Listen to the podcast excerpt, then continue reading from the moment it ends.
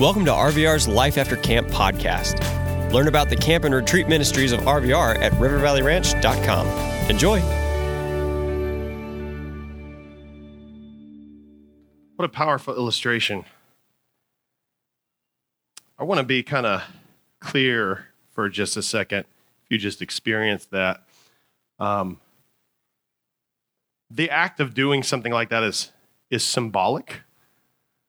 So I don't want you to be under the misconception that, you know, if you came up because we told you to and you put a rock in and took a key, that now you're a follower of Jesus. But for some of you, you might have actually been, that was what was on your heart. In that moment, the dots connected, and you chose to give everything to Christ and to follow Him and to be free. And if that's the case, then that was your moment. Some of you, I also, I was in the back of the room observing, and um, I noticed some of you chose to keep your rock, and I, I don't want you to feel bad about that. I was actually re- pretty proud of you as far as your honesty. You weighed, the dots connected for you too. You weighed the circumstances and what you're holding on to and felt like for some reason, I'm not ready to give that up yet. That's what we're here to discuss and talk about. And because it is a, it's not a flippant decision to give Jesus everything. But when you do, that's what he expects. That's what he wants to move forward in. Um, when I was a teenager, many, many years ago, uh, the first thing I ever did in the church world um, was work with two year olds. And uh, my sister was a two year old. I was 13. I wanted something to do on Sunday night besides the service. Um, so we didn't have youth on Sunday nights, it was on Wednesday. I was like, hey, I'd like to work in Tasha's class, my sister, right? And so they, they put me in there and quickly saw that I favored her over the other kids and moved me to a different two year old class, which is fine. I'm not bitter. Um, there were three two year old classes of 22 year olds. So you can tell that I grew up in a kind of large church or a completely unbalanced church if it was a small church. That'd be horrible. You're like 62 year olds, 80 members. Anyway, so no. wow. Anyway, so uh, yeah. So I'm working in a two year olds class. I did that through the beginning of college, from 13, like through the beginning of college. It predated when I came to Christ at 15 and kind of went on through.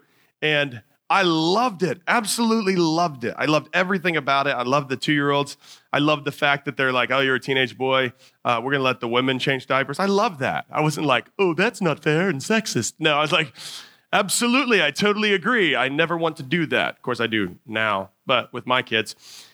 But it was so much fun. And I remember we would do the story time, and any rowdy boys that like to climb on people and attack, you know, they would put they would move them over to our class because a lot of the women were like, "You need to sit still, and we need to talk about the Bible." Anyways, and I was like, "Let's go, boys!" You know, like we're uh, just like in a dog pile there and everything. All the things you train your workers not to do now, and um, I just love that. And in craft time, we would sit around and help the kids with their little th- little thing and be like, "No, you don't hold a crayon like this or like this." You know, let's put it like this. And then they're like, "Oh," you know, the two year olds are just it's a cool age.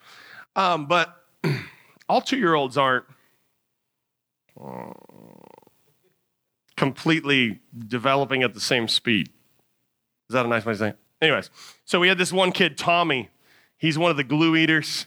And this is like back before before we would use Elmer's glue, like in the tube, not the tube, what is it called? You know, like the, is it a tube? I got what? I have a bug on my pants. That is a wasp, my friends. I don't know where he is, but he's not happy. He's over there. He's over there? Is he still alive? No, over there. Like behind the stage. Are you guys No, on the stage. on the stage? Yeah. All right. All my shirts tell the same story. Oh my goodness. He, ne- he didn't come from God. That's Satan's beast right there. I'm just kidding. No. God created him, the curse distorted him. I. All right. I'm sorry. The animal lovers out there are like, that was one of God's creatures. So is Satan. Anyways, um, it's true. Created being. Kind of stupid. Not stupid that he was created, but it's kind of stupid now. Following the wrong guy. Um, so, anyways, we had paste. I'm like trying to get back on track from the wasp. Thank you for that, because that was less distracting than me going, ah, you know. ah, mm. So I'm glad that happened. I don't know what it is about me that's so attractive to wasps, but I want to stop it. Uh, so we had the paste that was in the can that you like unscrewed and then it had like a dipping stick and everything. That's what we used with two year olds. And a lot of times we would slather it on there, right? And we have to keep it from them so they don't eat it. And then like you would like open a thing of glitter and they hadn't, this is how old I am. They hadn't invented the glitter that's like a spice, like in the spice rack, like where you can just, you know, with the little holes where just a little bit comes out. No, when you unscrewed the jar, it was just wide open. All right. Um, so there's a kid named Tommy who you always remember the kids that are memorable. So Tommy was a glue eater. And he would just like, if you weren't looking, he'd be like, and you're like, no, Tommy, and you're trying to wipe off his tongue, you know, but you you got like a paper towel and pieces of it are now stuck to his tongue. And you're like, his parents come, you're like, here's his craft, you know, like uh, it's him. So like that's my job. They're like, don't let Tommy eat any glue. So I'm watching the glue and I'm going around to each kid with the glue, making sure I don't ever give it to them. And I'm doing this. And uh, the glitter is not being watched and the lid's off. I set it down because they just told me as a 15 year old to watch the glue. And all of a sudden, I look over to get the glitter, and the jar that was like pretty full has a significant portion missing and I look around the table, no glitter. And glitter is evil. And you know it. Glitter is unrecognizable to a vacuum cleaner. It will pick it up and be like, does not compute, and drop it somewhere else. Like, you can never get it out of your house if it's there. If it's on your face and somebody tells you about it, just say, um, it's nothing I can do because you will chase that around your face. Did I get it? No, it's down here now. Did I get it? No, it's over here now. Did I get it? It's horrible. All right. The first, the second church I ever worked in, the pastor said, you can get fired for gossip or bringing glitter into the church. Like he was dead serious about it. He hates it.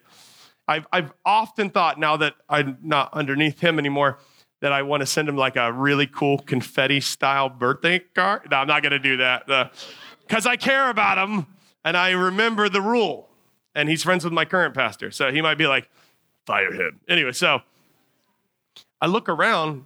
If glitter had spilt glitter, there's a piece of glitter right there on the floor from probably before Satan's dandruff, yes. from before I ever came to RVR. My mother in law accepted Christ here in 1965. She may have dropped that. All right, so Uh, that's true. All right. So, anyways, I look around for it and I'm like, there's no, what happened? Maybe I'm mistaken. Then I look at Tommy.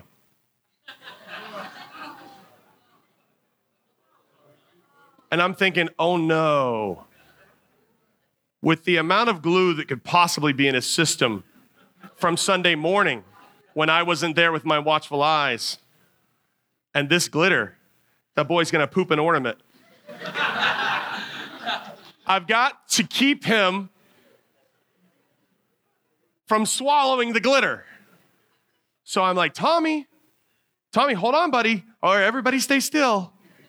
Like at this point, I'm not even watching the glue. Nothing happens with the glue. If you get sidetracked, you're like, ooh, what's happening with the glue? Nothing, because the other kids are normal. Anyways, so I get over to Tommy and I'm like, I get like a little styrofoam bowl that we had little things in you could glue to your paper. I'm like, hey, hey, just spit the glitter in here. Buddy, spit the glitter in here. Don't swallow the glitter. Don't, Tommy, don't swallow the glitter. And he's just like, I'm like, okay. So I hold it underneath him and just give him a little pat on the back. And he goes, it was like an eight year old girl's birthday party dream. Like it's all in the air. And now I'm like, oh, we're gonna have to get this out of people's eyes and everything. Tommy was an interesting kid. We had this where Is it? Okay. We had this uh, ball that they used to sell that people would go door to door and sell. Well, not door to door, but they would have these Tupperware parties. And this is like a like a vintage Tupperware ball, otherwise known as the finger guillotine. Anyways, because to get them out and the edges are kind of sharp, the kid would have to be able to first pull on this little handle. We've got a picture of it up there too. And then it would go like that, right? So Tommy loved this thing and hated it. So he would bring it up to me and be like, hmm. So I would open it up and I'd pour all these on the ground and everything. I'd be like, all right. And he would take like the star and find like the oval. And he'd be like, okay, all right, all right, all right. Let me see it, buddy. Let me see it. Star. Star. Here you go. You try it. And he would go. And then he started crying again. I'm like, oh, okay, here, let me see it. Let me see it, buddy. Here, here. And he has like eight or 10 pieces on the floor. He's got it too. So I'm like, here we go. Can you hit it? And he would be like,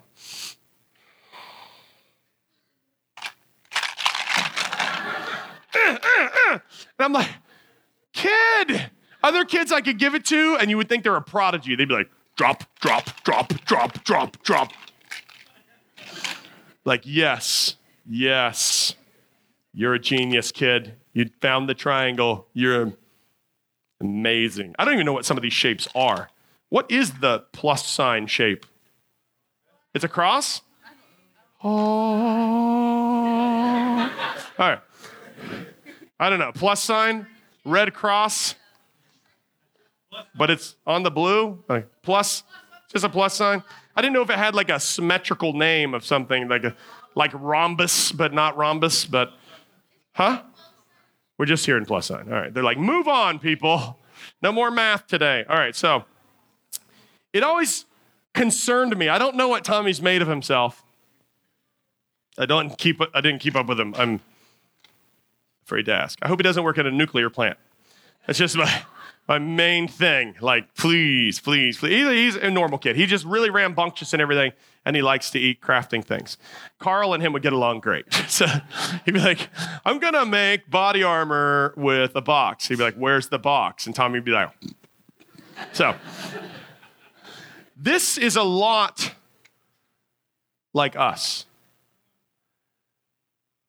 So prior to coming to Jesus, there are a lot of kind of holes in our life that we're trying to feel, fill in different ways.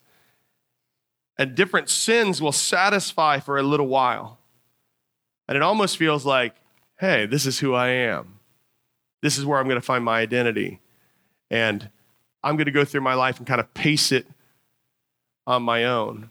This transformation we're talking about that the Holy Spirit does in us literally redoes the shapes in our life, renews our mind, gives us the mind of Christ, so that when I'll take the cross plus. The cross is my plus one. I'm in. Anyway, so I don't know if that's good or, or lame. All right, so the Spirit then redoes our shapes, and we at times will try to take things like we'll do we'll do the right thing, like that, that God's calling us to do, and everything just makes sense and everything clicks along. But there are other times, watch my fingers here. there are other times where we take something from our old life, something that doesn't fit anymore, and we try to Tommy that thing into the wrong shape.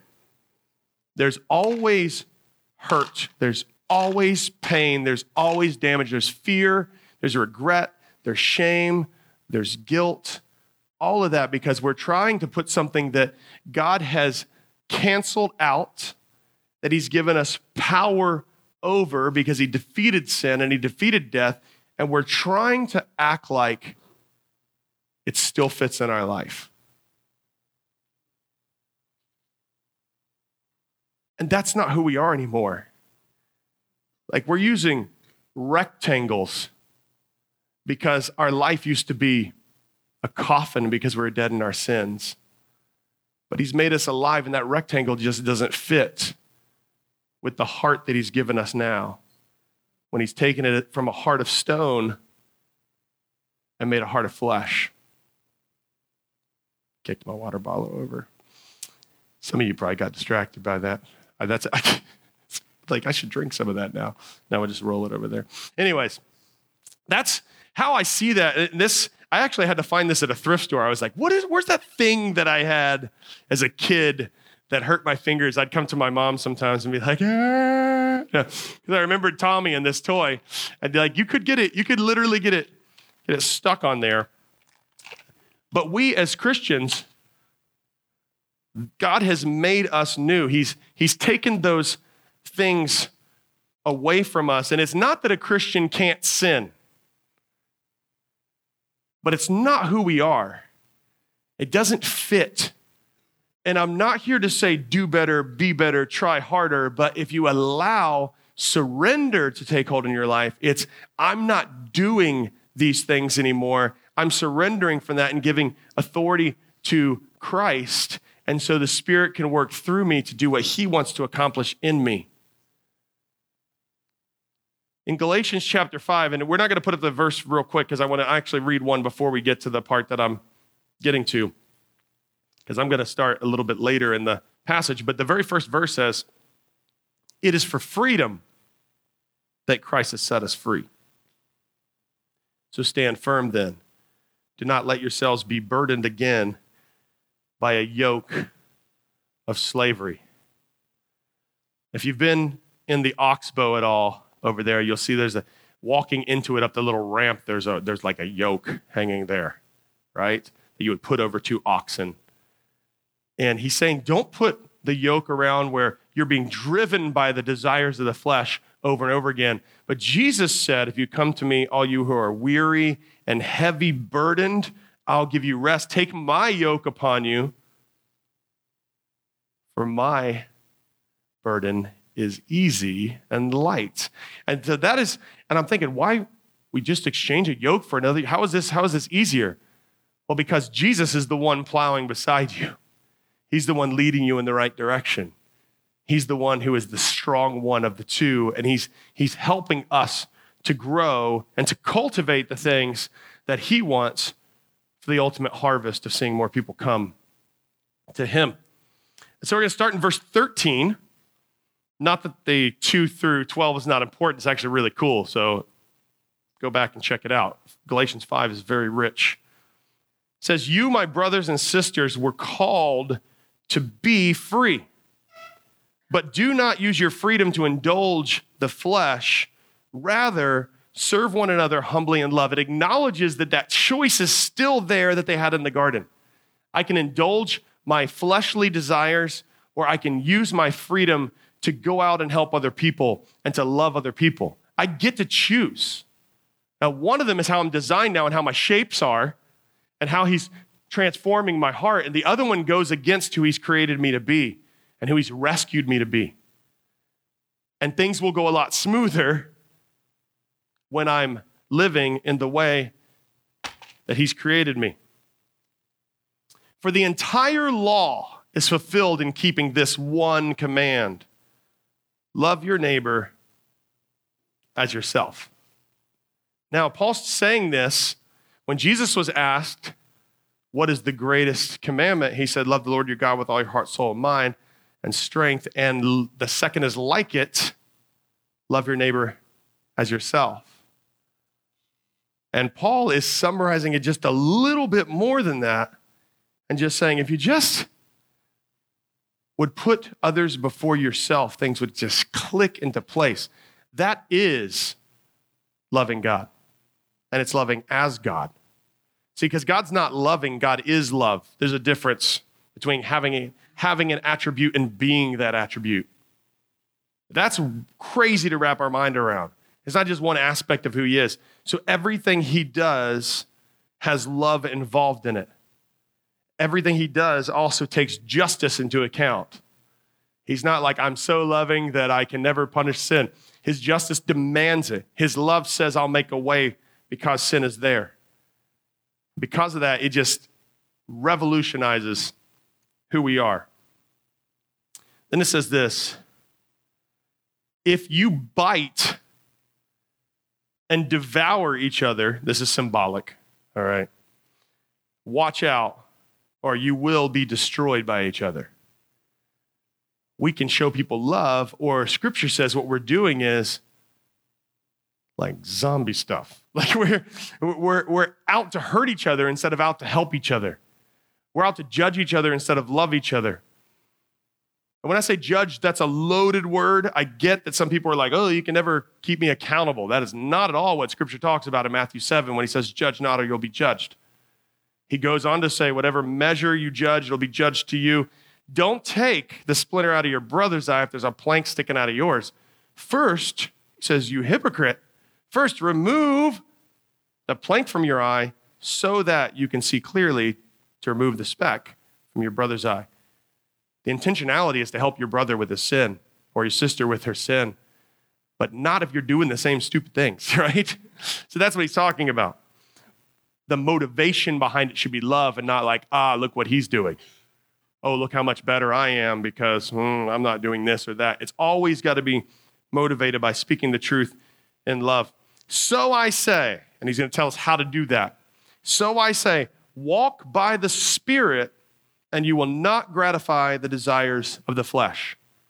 Now, Paul's not giving us a recipe to be sinless, but he is telling us how to sin less.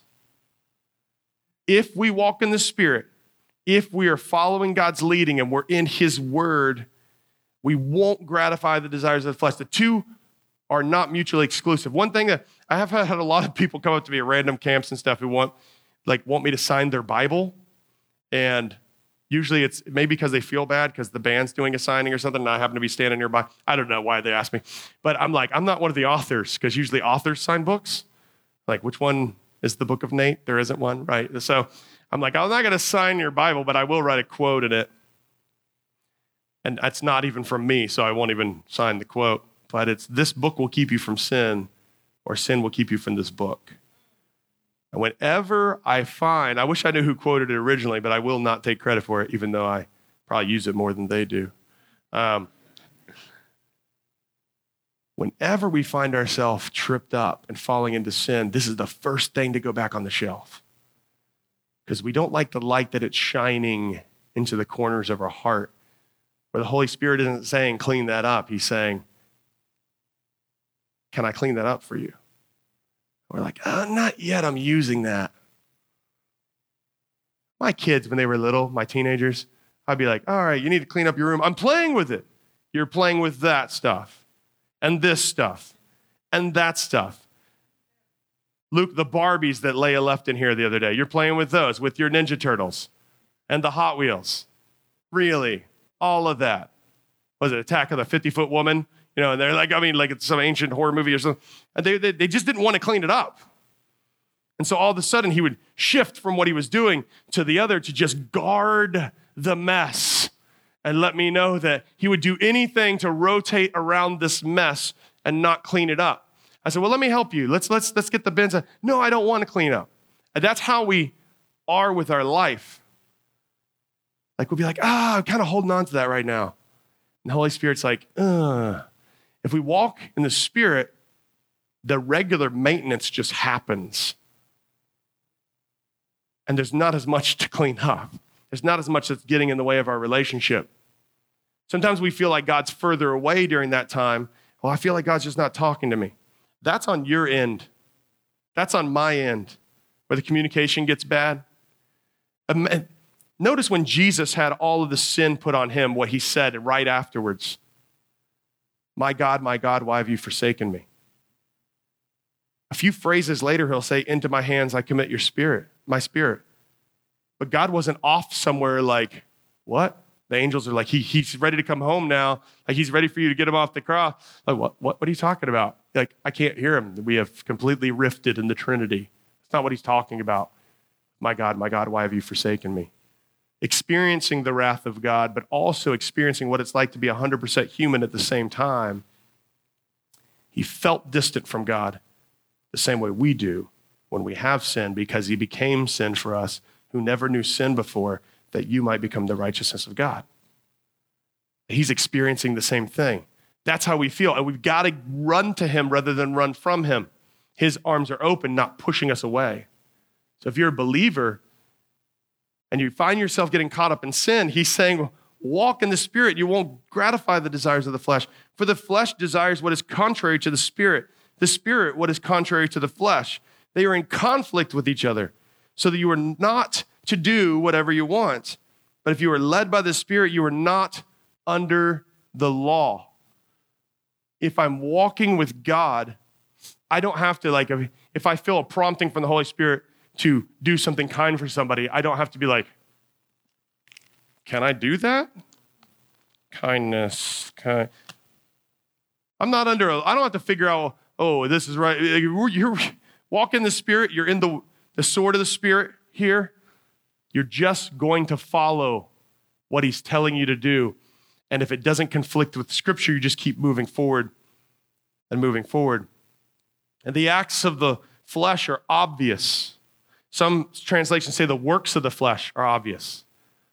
We're not saved by works. This is saying that, that, that it's a work.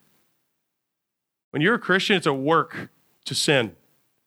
It's something you're consciously doing and consciously involving yourself in, and the works of the flesh are obvious sexual immorality, impurity, impurity, debauchery, idolatry, witchcraft, hatred, discord, jealousy, fits of rage, selfish ambition, dissensions, factions, envy, drunkenness, orgies, and the like. I warn you, as I did before, that those who live like this will not inherit the kingdom of God. He's not talking about losing what he has given you. He's talking about a pattern of this. And somebody, if somebody's living in a habitual lifestyle, like this is their constant thing of sin, they have no conviction for the Holy Spirit pulling them back, then we have to ask ourselves, am I really in Christ?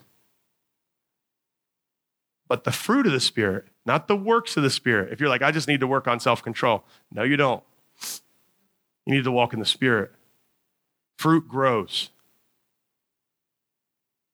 it just grows. Like the Spirit is doing this in you, He's cultivating this in you. It's not a work that we have to do. And it's also not nine different fruits, it's singular in the English and in the Greek.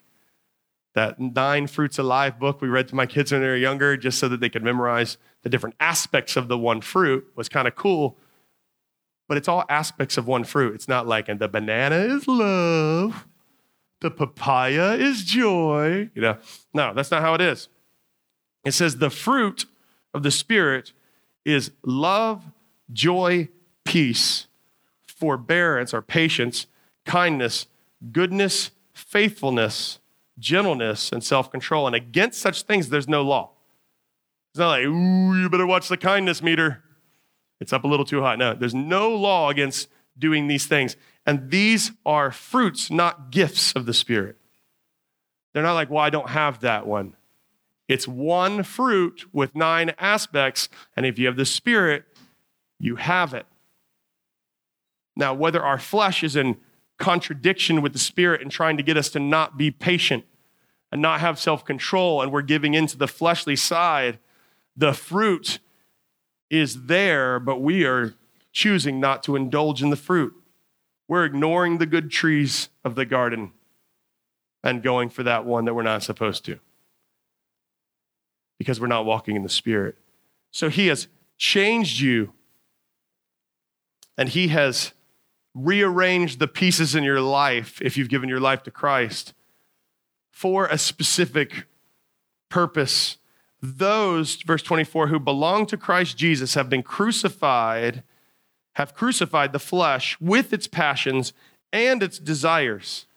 Since we live in the Spirit, let's keep in step with the Spirit. Let us not become conceited, provoking and envying each other. Now, that last part that he throws in there about not being conceited and provoking and envying each other, it means just because I used to be down there and God has lifted me up and forgiven me and I'm up here, that I look down on people who are still in the same position.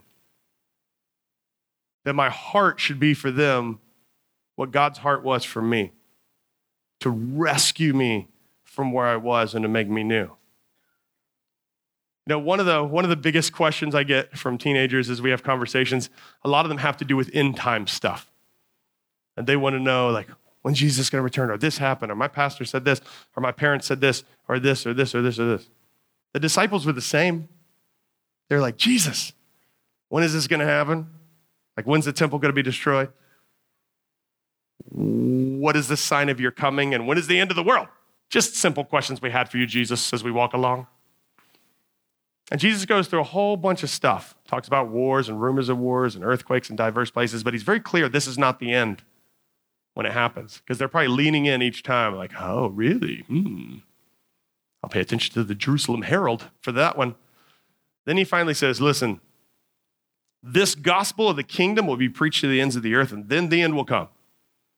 Like when you're ever wondering, we don't get the day or the hour, we do get pretty significant clue. When we finish the task of telling everyone. When people are drawn to Christ because of our love for each other. When the Holy Spirit starts to pull them because they have seen and heard his word. Faith comes by hearing and hearing of the word of God, but how will they hear unless somebody goes? And how will they go unless someone is sent? How beautiful are the feet of those who share the good news. In the armor of God, the preparation of the gospel of, the, of peace is the footwear. Because we're not supposed, it's not, it's not a rump protector to sit on it. If there's a rump protector, I don't know if there is. Those little donut things when people have hemorrhoids, you know, those things. He didn't give us one of those. He's like, yeah, you've got good news. Sit on it and protect it like a mother hen to an egg. No, it's the footwear to get out and to tell people. If God has transformed your life or He's doing a work in you and you're growing from where you were before, don't just be like, well, this is a beautiful thing we keep within our youth group. And I'm not saying to go find every stranger on the street and try to have an awkward conversation because you're like, I bet Nate could do that. He's an extrovert. It's awkward for anybody, all right? God has already placed you around some people I'm never going to meet that you would probably say you cared about. If they've invited you to their birthday party over the past couple of years or you've invited them to theirs, they're on that list, right? Why can't we just have a conversation about what we're passionate about? They will. They'll tell you about their favorite football team.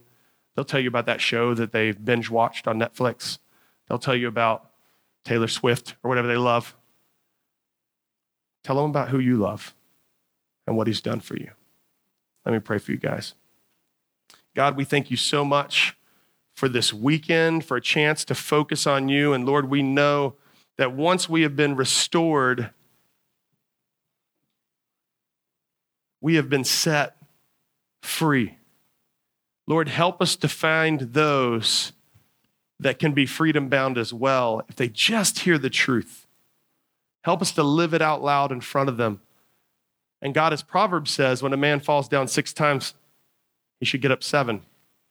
Help us not to allow any sin that creeps into our life and that we give into, help it not to leave us on the floor, but to know that we are never beyond your reach, your love, and your forgiveness is never canceled out. That we can walk forward with you until this gospel of the kingdom is proclaimed in all the earth. In Jesus' name, amen. Thank you, guys. We hope you enjoyed listening to this Life After Camp episode. Discover all of the year round adventures at RVR and find out how you can support our ministry at rivervalleyranch.com. Thanks.